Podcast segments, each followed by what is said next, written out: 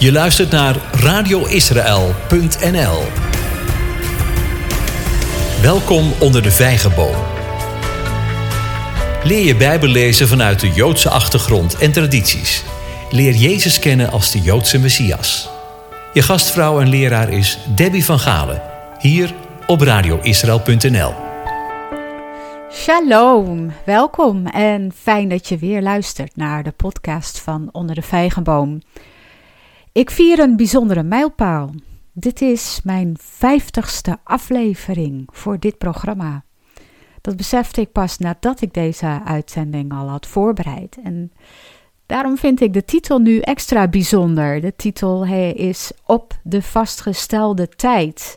Het vierde deel van de reeks Open Brief van Nebukadnezar. Ook voor deze podcast is dat natuurlijk dan wel een vastgestelde tijd, bepaald door God zelf als je uitgaat van het feit dat God alles bepaalt. Dat mag uiteraard wel een beetje gevierd worden, dus ik heb bedacht dat ik een prijsvraag uitschrijf. Aan het einde van deze aflevering laat ik weten wat die is, hoe je kunt meedoen en wat je kunt winnen. Zullen we dan maar snel beginnen? Laten we lezen verder in Daniel 4. Ehm, we zitten nog steeds in uh, de, de, ja, de beschrijving van de droom, inderdaad. Um, Daniel 4, vers 16. 4, vers 16. Laat zijn hart worden veranderd, zodat het niet meer dat van een mens is. Laat hem het hart van een dier gegeven worden. Laten er zeven tijden over hem voorbij gaan. Hoe vaak er wordt gesteld dat het over zeven jaar ging, kan ik niet zeggen. Echt talloze keren. Het is opvallend dat er uitgegaan wordt van aannames in plaats van goed te lezen wat er staat. Nebukadnezar stond een oordeel te wachten dat was vastgesteld voor een bepaalde periode van zeven absoluut gelijke eenheden van tijd. Die periode was door God zelf vastgesteld en daar zou geen enkele andere macht aan kunnen tornen. Als er elders in Daniel gesproken wordt van een tijd, tijden en een halve tijd, krijgen we er ook uitleg bij hoeveel dagen dat bestrijkt, wat neerkomt op 3,5 jaar. Om die reden wordt tamelijk klakkeloos ervan uitgegaan dat het in dit geval ook over jaren gaat. Zodra het getal 7 klinkt, gaan mensen direct aan. Zelfs niet-gelovigen onderkennen dat dit een bijzonder getal is, wat op zich al opmerkelijk is. Hoe, hoe weten ze dat? Getallen en hun geheimen nemen zowel in woorden als daden van God een belangrijke plaats in in de Bijbel. Het dient een doel, namelijk ter bekrachtiging en verduidelijking of openbaring van Gods woord. Dit mag dan ook slechts de enige reden zijn om die te onderzoeken, die getallen. Een stuk verderop in het boek Daniel, hoofdstuk 8, vers 13, hoofdstuk 8, vers 13, waar we in uh, de podcast over dit stuk zeker nog op terug zullen komen, lezen we over een ongenoemde, een zekere heilige, die gevraagd wordt hoe lang het visioen over afvalligheid die leidt tot verwoesting zal gelden. Dan volgt een stellig en absoluut antwoord van deze ongenoemde. In het Hebreeuws wordt de naam van deze figuur gegeven: Palmonie. Dat betekent de wonderbare teller, maar ook de verborgene of teller van geheimenissen, zoals ik al net zei. In een latere podcast zullen we dit uitdiepen. De tijden die over de boom, die in dit vers ineens tot een persoon is gemaakt, zijn bepaald en vastgesteld. Daar wordt het Arameese woord voor gebruikt, idanin. Idanin, het meervoud van idan. dat waarschijnlijk een leenwoord uit het Assyrisch is, Adanu. Daarin huizen de woorden gefixeerd, aangewezen, absoluut, definitief en tijd. Een woord dat een krachtige toon van nadrukkelijkheid in zich heeft. Is belangrijk hè, om te onderkennen dat woorden ook nuances hebben in betekenis.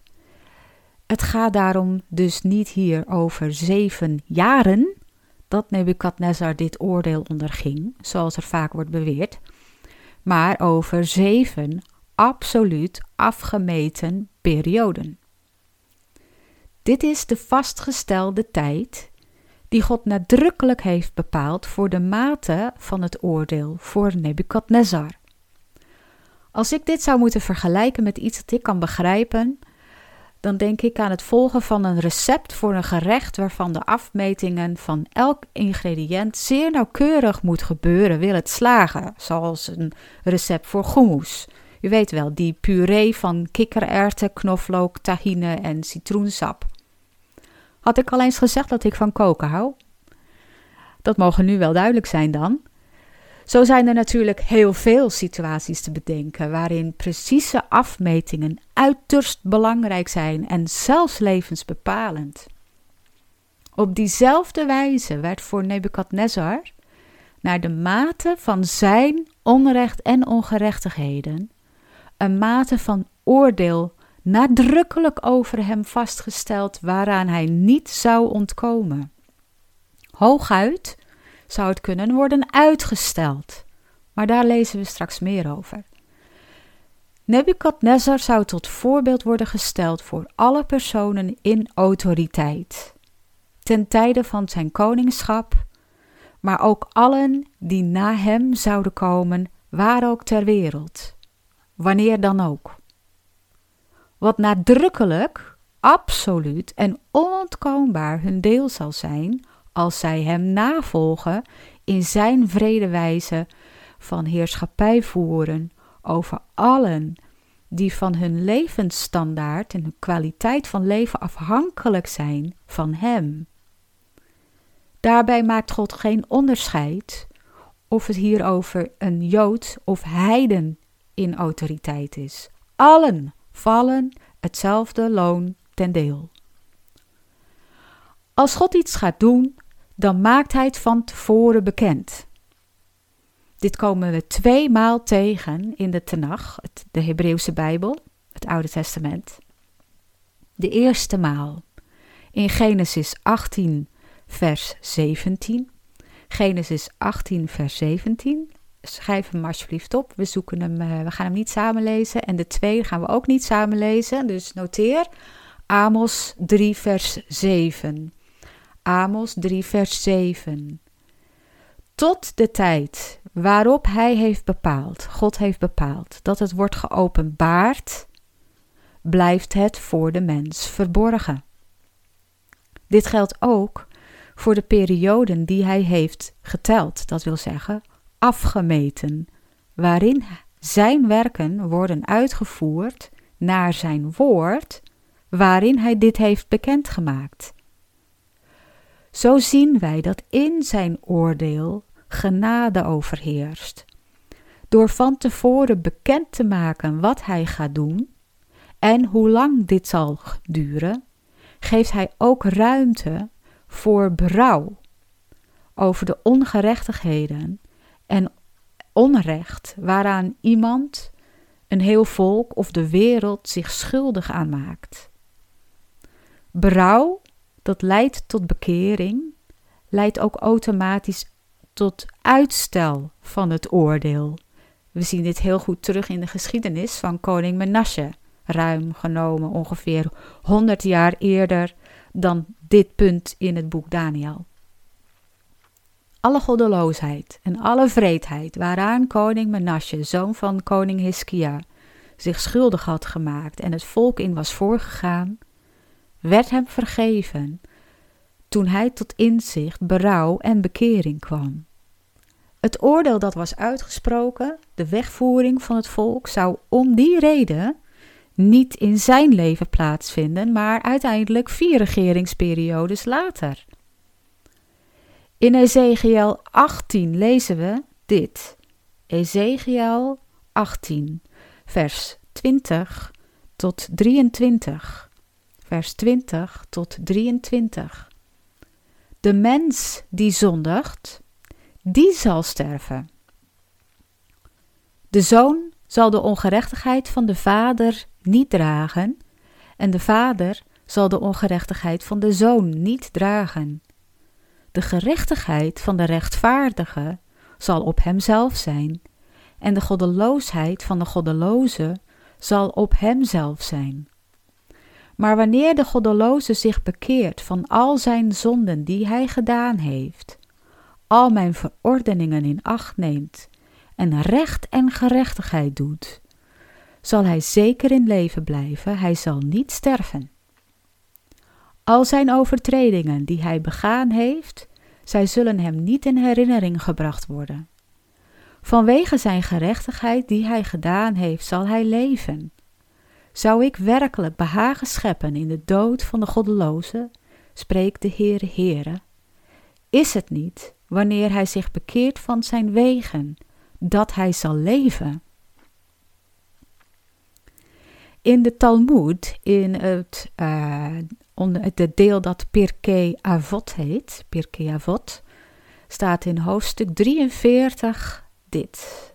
Pirkei Avot, hoofdstuk 43. Bekering en goede daden zijn een schild tegen straf. Rabbi Ishmael zei: Als bekering niet was geschapen, dan zou de wereld niet kunnen bestaan.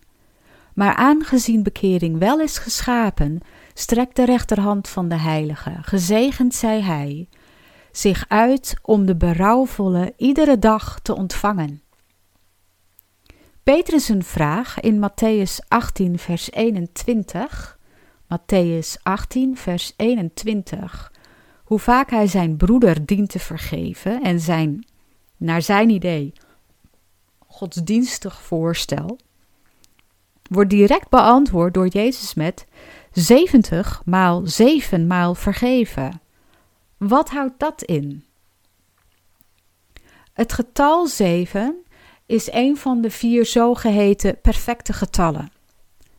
3 is het getal van de goddelijke perfectie. 7 is het getal van de geestelijke perfectie. 10 is het getal van de ordelijke perfectie en 12 is het getal van perfecte autoriteit. Daarbij 70 is het getal van de volken. Een uitleg van Jezus' antwoord kan dan zijn: reken niet alleen je broeder niets aan, van je eigen volk, maar ook hen die uit de volken zijn niet. Voor godsdienstige Joden als Petrus, weten wij, was dat wel een dingetje. En dat is het voor heel veel nog altijd. Laten we het getal 7 nog eens wat beter bekijken, aangezien dit wordt genoemd in verband met Nebukadnezars oordeel. De zeven tijden corresponderen met de zeven disciplinaire maatregelen die over Nebukadnezar waren afgekondigd. Eerste is hou de boom om, de takken afkappen, loof afstropen en vrucht verstrooien. Nummer 2 dieren en vogels wegsturen. Nummer 3 stam en wortels blijven. Nummer 4 ijzeren en koperen banden om de stam. 5. Met dauwgewassen. 6. Deel met de dieren. En 7. Mensenhart wordt dierenhart. Nu we weten dat, het, uh, dat 7 het getal van de geestelijke perfectie is, moet het hier dus ook gaan over een perfect oordeel in de geestelijke sfeer. Het is met alle kennis die we tot nu toe hebben opgedaan in dit boek niet zo lastig meer om dat verband te zien. Ten slotte gaat het hier om wie de grootste van alle goden, koningen en heersers is.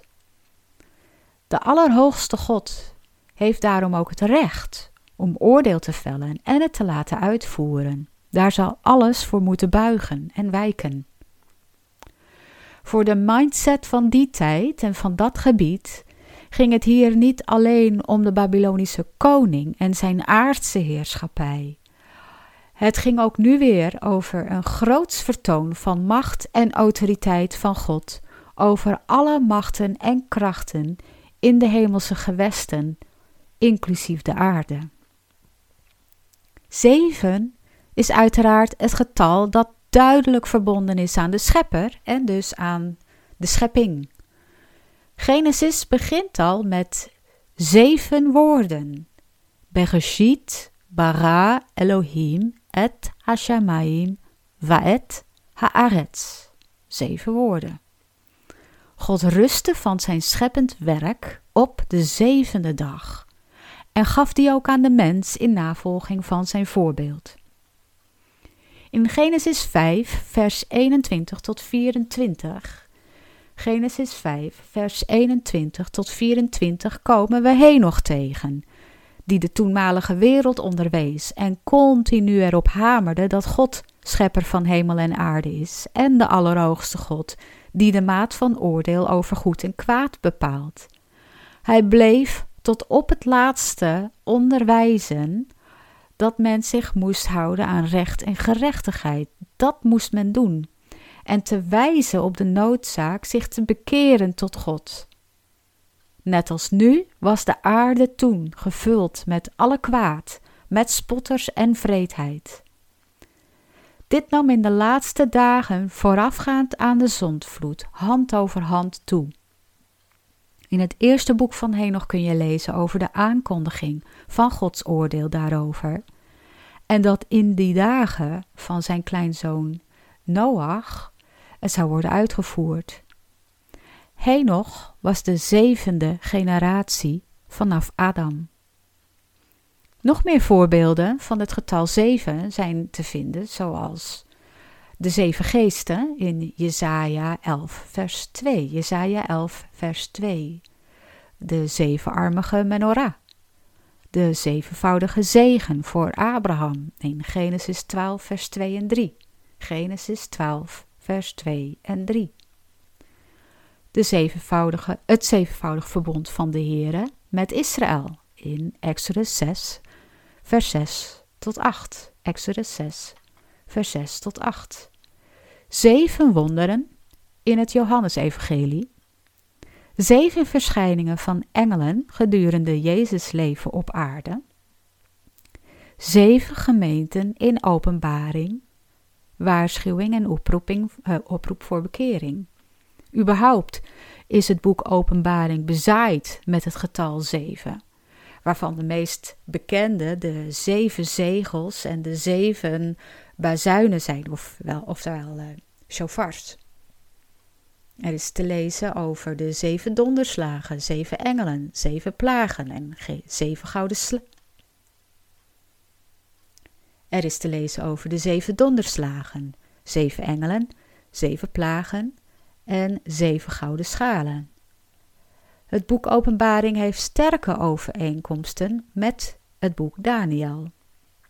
Het is heel duidelijk dat de auteur van Openbaring grote kennis van het boek Daniel had, als ook van de andere Joodse apocalyptische literatuur uit de Tweede Tempelperiode. Daarom is het voor ons ook heel belangrijk om grote kennis van het boek Daniel te hebben, willen we de taal van Openbaring kunnen verstaan. Overigens een kleine kanttekening over het begrip Tweede Tempelperiode. Vaak wordt ervan uitgegaan dat het gaat over de periode van een tweede tempel, maar dat is een misvatting. Het gaat over de periode na de Babylonische ballingschap en het begin van de Perzische overheersing. In die periode werd in Jeruzalem met toestemming van de Perzische koning de door Nebukadnezar verwoeste tempel weer hersteld. Dit werd niet gezien als de tweede tempel, maar nog steeds als Salomo's tempel die een wederopbouw onderging. Herodes de Grote besloot om die tempel, even in moderne termen, op te pimpen, vooral om politieke redenen. Maar vanaf de wederopbouw onder Ezra en Nehemia brak er een tweede periode aan voor Juda, waarin de tempeldiensten weer werden hervat volgens de voorschriften in de Torah. Zo komen we aan de term tweede tempelperiode. In die, in die periode van ruim 200 jaar uh, voor um, Jezus' komst werden onder andere de boeken van Ezekiel, Daniel, de eerste en de tweede, het tweede boek van Henoch en Baruch en het boek der jubeljaren geschreven. Deze boeken die passen in het Joods literair genre apocalyps, wat wil zeggen openbaring, waren zeer populair tot en met de verwoesting van de tempel en de basis voor veel Joodse manuscripten van de eerste twee eeuwen na Christus. Het zal nu hopelijk heel duidelijk zijn waarom we het boek Daniel in dit programma zo uitvoerig bestuderen. Velen zoeken naar de sleutel om het boek Openbaring te kunnen ontcijferen. Velen zijn geïntrigeerd door het concept eindtijd. Maar net zoveel ontberen alleen de juiste basis daarvoor met allerlei dwaleringen als gevolg. En daarom gaan wij nu weer verder waar we waren gebleven, namelijk bij het getal 7. Het woord zelf is in het Hebreeuws Sheva, Shin Bet Ayin, zoals u wellicht weet. Het komt van de wortel Sava, nog steeds Shin Bet Ayin. Hetgeen betekent vol zijn, tevreden, genoeg hebben. Daarom wordt de betekenis van dit woord gedomineerd door deze wortel. Er zijn zeven dagen in de week en op de zevende dag rustte God. De schepping was compleet. Er hoefde niets meer aan te worden toegevoegd. Vandaar dat Shabbat, of Shavat moet ik zeggen, en Shabbat dezelfde wortel delen. Shavat betekent staken, ophouden en rusten. Schrijf je shin bet tav, net als Shabbat. En ze delen dezelfde wortel als Sheva, zeven, met andere klinkers onder shin bet tav lezen we ook shevet, dat zitten betekent, waarmee we het als het ware kunnen stellen dat God na zes dagen werk op de zevende dag ging zitten en uitrusten. Op de zevende dag rusten wij uit om ons te richten op onze relatie tot God, om onze ziel te verkwikken en met elkaar in Gods woord ons te verheugen. Vandaar dat het getal 7 geestelijke perfectie in zich herbergt. Voor de kinderen van God, het zij Joden, het zij gelovigen uit de heidenen, schuilt hierin een heerlijke belofte en vooruitzicht. Een andere betekenis van het woord Sheva of Shava, Shin Bet Ayin, is zweren, een eed afleggen in Genesis 21, vers 27 tot 31.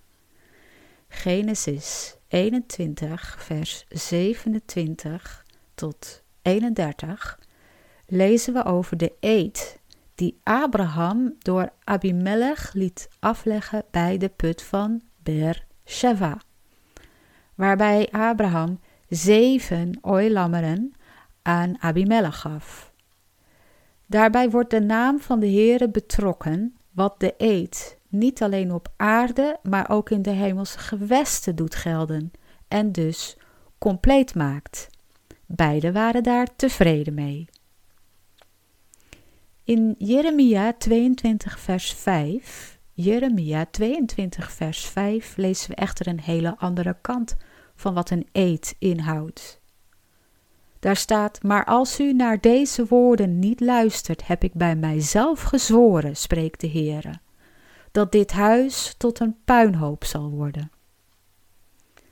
Hier doet de Heere Jeremia profiteren, dat wil zeggen waarschuwen, het oordeel aankondigen en aangeven wat de uitweg is uit dit oordeel over koning Zedekia en zijn gezin, die Nebukadnezar op Jeruzalem zag afstormen.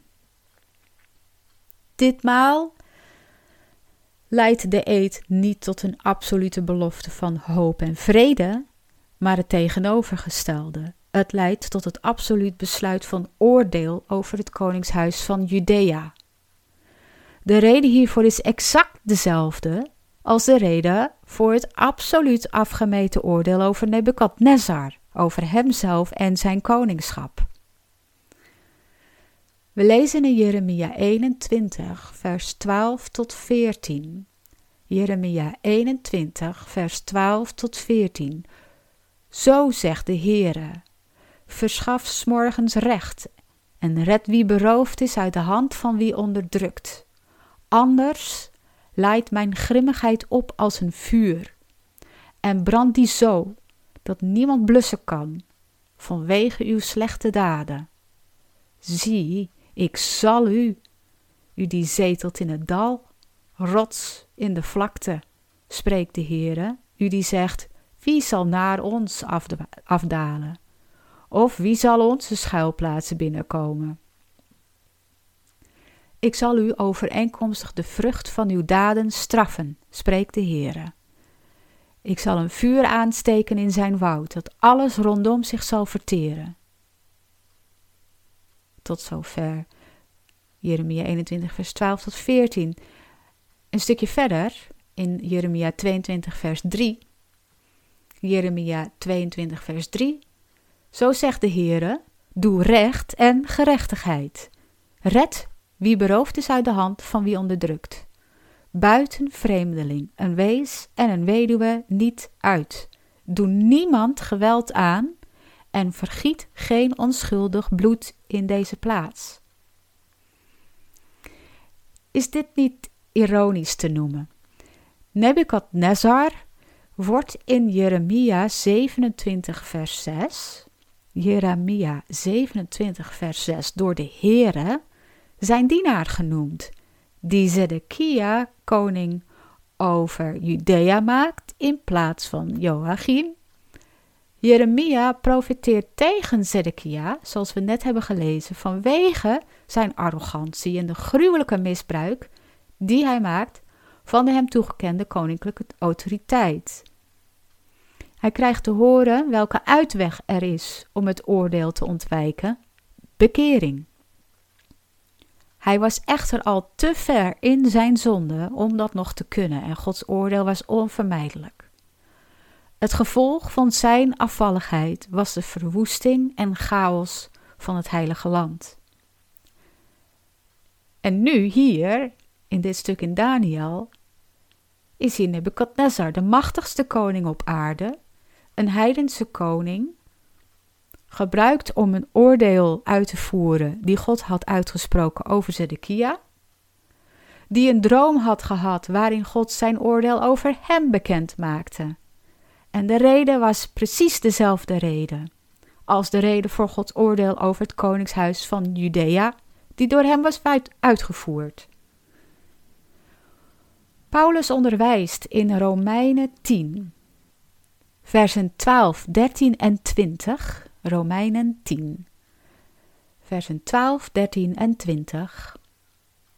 Er is immers geen enkel onderscheid tussen Jood en Griek, want één en dezelfde is Heere van allen en hij is rijk voor allen die hem aanroepen. Want ieder die de naam van de Heere zal aanroepen, zal gered worden. En Jezaja durft het aan te zeggen: Ik ben gevonden door hen die mij niet zochten. Ik heb mij geopenbaard aan hen die naar mij niet vroegen. Oftewel, als het gaat over doe recht en gerechtigheid, red wie beroofd is uit de hand van wie onderdrukt, buiten vreemdeling, een wees en weduwe niet uit, doe niemand geweld aan en vergiet geen onschuldig bloed in deze plaats, dan maakt God geen enkel onderscheid alle mensen en speciaal de mensen in posities van autoriteit, tot en met het niveau van de wereldelite wordt naar deze maat gemeten en ernaar geoordeeld. Nebukadnezar vroeg niet naar de God van Daniel. En toch maakte deze God zich aan hem bekend als de Allerhoogste God voor wie niets verborgen is. Dat was alleen niet voldoende. Het was de Heere er alles aan gelegen om ook deze wereldheerser tot redding en verlossing te brengen. Dus het oordeel dat over Nebukadnezar was uitgesproken en zou worden voltooid, moest tot herstel van recht en gerechtigheid leiden voor allen die onder zijn heerschappij vielen. Tegelijkertijd wilde God dat Nebukadnezar hem zou aanroepen, zodat ook hij gered zou kunnen worden. De reden voor het oordeel over de koningschappen van Judea en Babylonië is ook in de boeken Genesis en Openbaring de reden voor het oordeel over de wereld. De verwoesting van de wereld door water met de zondvloed. De verwoesting van Sodom en Gomorra door vuur als voorbodes voor de verwoesting van Babylon, zoals voorzegd in de profeten en openbaring. Al geruime tijd zien we leiders op allerlei niveaus beleid maken en beslissingen nemen die niet tot het welzijn van de bevolking leiden, maar tot wanhoop en chaos in de maatschappij. Meer en meer vragen mensen zich hardop af waarom dat is en dat ze het niet begrijpen. Daniel 4 geeft antwoord hierop. Laten we eens kijken naar de eerste twee regels van vers 16, waar we deze aflevering mee begonnen. Laat zijn hart worden veranderd, zodat het niet meer dat van een mens is. Laat hem het hart van een dier worden gegeven. Van wilde dieren kun je één ding heel zeker zeggen: alles wat zij doen, doen zij om er zelf beter van te worden. Vaak gaat dit ten koste van een ander dier, ook soortgenoten of gewassen, en daar tonen zij geen enkele gêne of vroeging over. Naarmate de mens hardnekkig afwijkt van Gods absolute wetten, ten goede van zijn medemens en relatie tot God, glijdt die mens steeds verder af tot het niveau van een wild dier, waarover zij geen enkele vroeging of gêne hebben. Dit is de reden waarom Nebukadnezar werd verlaagd tot dat niveau. Alsof God daarmee wilde zeggen: Omdat je je gedraagt als een wild dier, zal ik je ook naar dat niveau terugbrengen. Je zult je menselijk, verstandelijk vermogen verliezen, wat jou onderscheidt van de dieren, omdat je weigert om te zien naar de mensen die voor hun welzijn en welvaart afhankelijk van jou zijn. Ik zal je verlagen naar een niveau lager dan de meest kwetsbare mens in jouw koninkrijk. Alles waar je met trots je op beroemde, de hoge economische en militaire standaarden, alles zal grote schade worden toegebracht. Voor zeven vastgestelde periodes van gelijke duur. Want voor Nebukadnezar was bekering weggelegd. Echter, nu we de wereld om ons heen op alle niveaus en alle gebieden zien afvallen van Gods geboden en zich ook vijandig tegenover Gods woord opstellen, wordt allerlei dierlijk gedrag de norm. En hoe hoger in de voedselketen, dat wil zeggen hoe hoger de machtspositie van een leider, des te meer eigenbelang boven het belang van alles wat er in hun beleving eronder bungelt, komt te staan, zonder enige gêne en vroeging. Door het beeld van de wereldrijken weten we dat het Romeinse Rijk, dat in openbaring gelijk wordt gesteld aan het Babylonische Rijk, die uitmondt in de voeten en de tenen, door het welig tieren van dezelfde zonden van de heersers over Judea en Babylonië verwoest zal worden. De wereldheersers in de laatste vastgestelde tijd leiden de wereld uit dierlijk eigenbelang, zoals de Babylonische koning Nebukadnezar dat doet, met chaos en verwoesting tot gevolg. Het is voorzegd. En de koning van het oude Babylonië schrijft deze open brief om daarvoor te waarschuwen. Het gevolg van deze grote afval is Gods absolute, nauwkeurig afgemeten oordeel, waarvoor maar één remedie is: bekering, diepe rouw en de naam van de Heere aanroepen. Dit is het enige antwoord op de vraag of en hoe we uit deze benauwde tijd kunnen komen. Het oordeel van God komt even goed, nauwkeurig afgemeten en op zijn vastgestelde tijd. Recht en gerechtigheid zal worden hersteld, zoals we lezen in Daniel 1 Henoch en Openbaring. De koning der koningen en heer over alle heersers zal daar persoonlijk op toezien. Hij heeft daartoe bij zichzelf gezworen, omdat er niemand hoger is dan hij. En het kwaad zal voorgoed worden verwoest en uitgeroeid. Er zal geen enkele herinnering meer aan zijn. We kijken nog heel even naar de vijfde maatregel die over Nebukadnezar was uitgesproken: met dauwgewassen. Dit herbergt een belofte van wederopstanding, van een nieuw leven, een nieuw tijdperk. Vijf is het getal van de genade, weten we. Zo leren we hiervan dat ook in Gods oordeel genade altijd aanwezig is, of anders gezegd, aan Gods oordeel gaat altijd genade vooraf. Na zijn oordeel komt genade weer om te herstellen en te genezen. Redding en verlossing is voor iedereen mogelijk op basis van bekering, ongeacht je status in de maatschappij.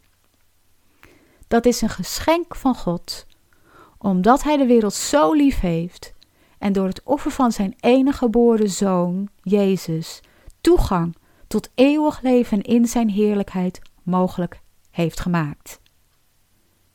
Deze belofte is de hoop van de wereld, die, als we die onszelf en degene in onze omgeving standvastig voor ogen blijven houden, zelfs aan de moeilijkste tijden zoetheid toevoegt.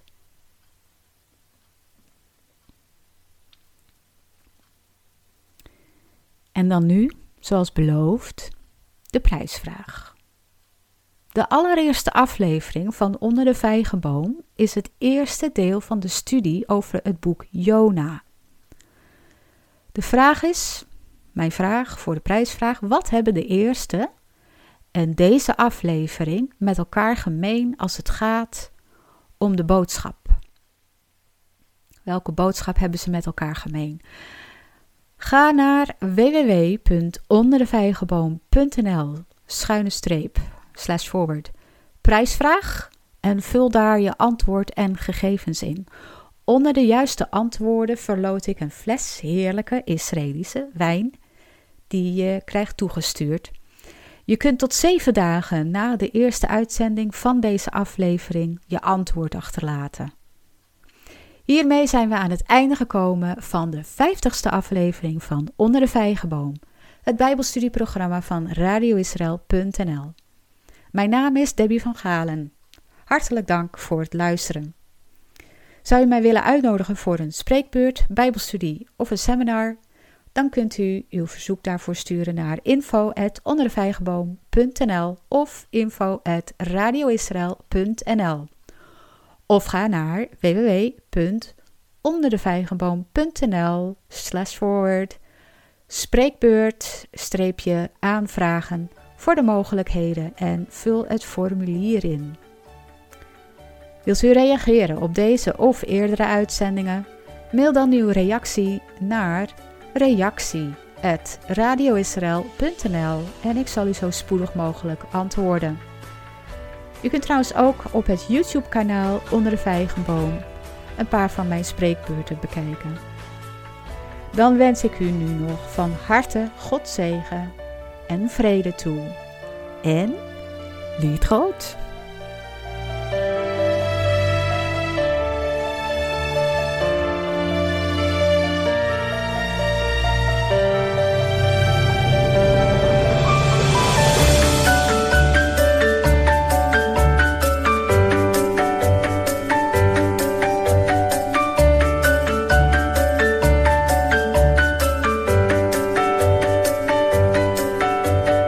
Je luistert naar radioisrael.nl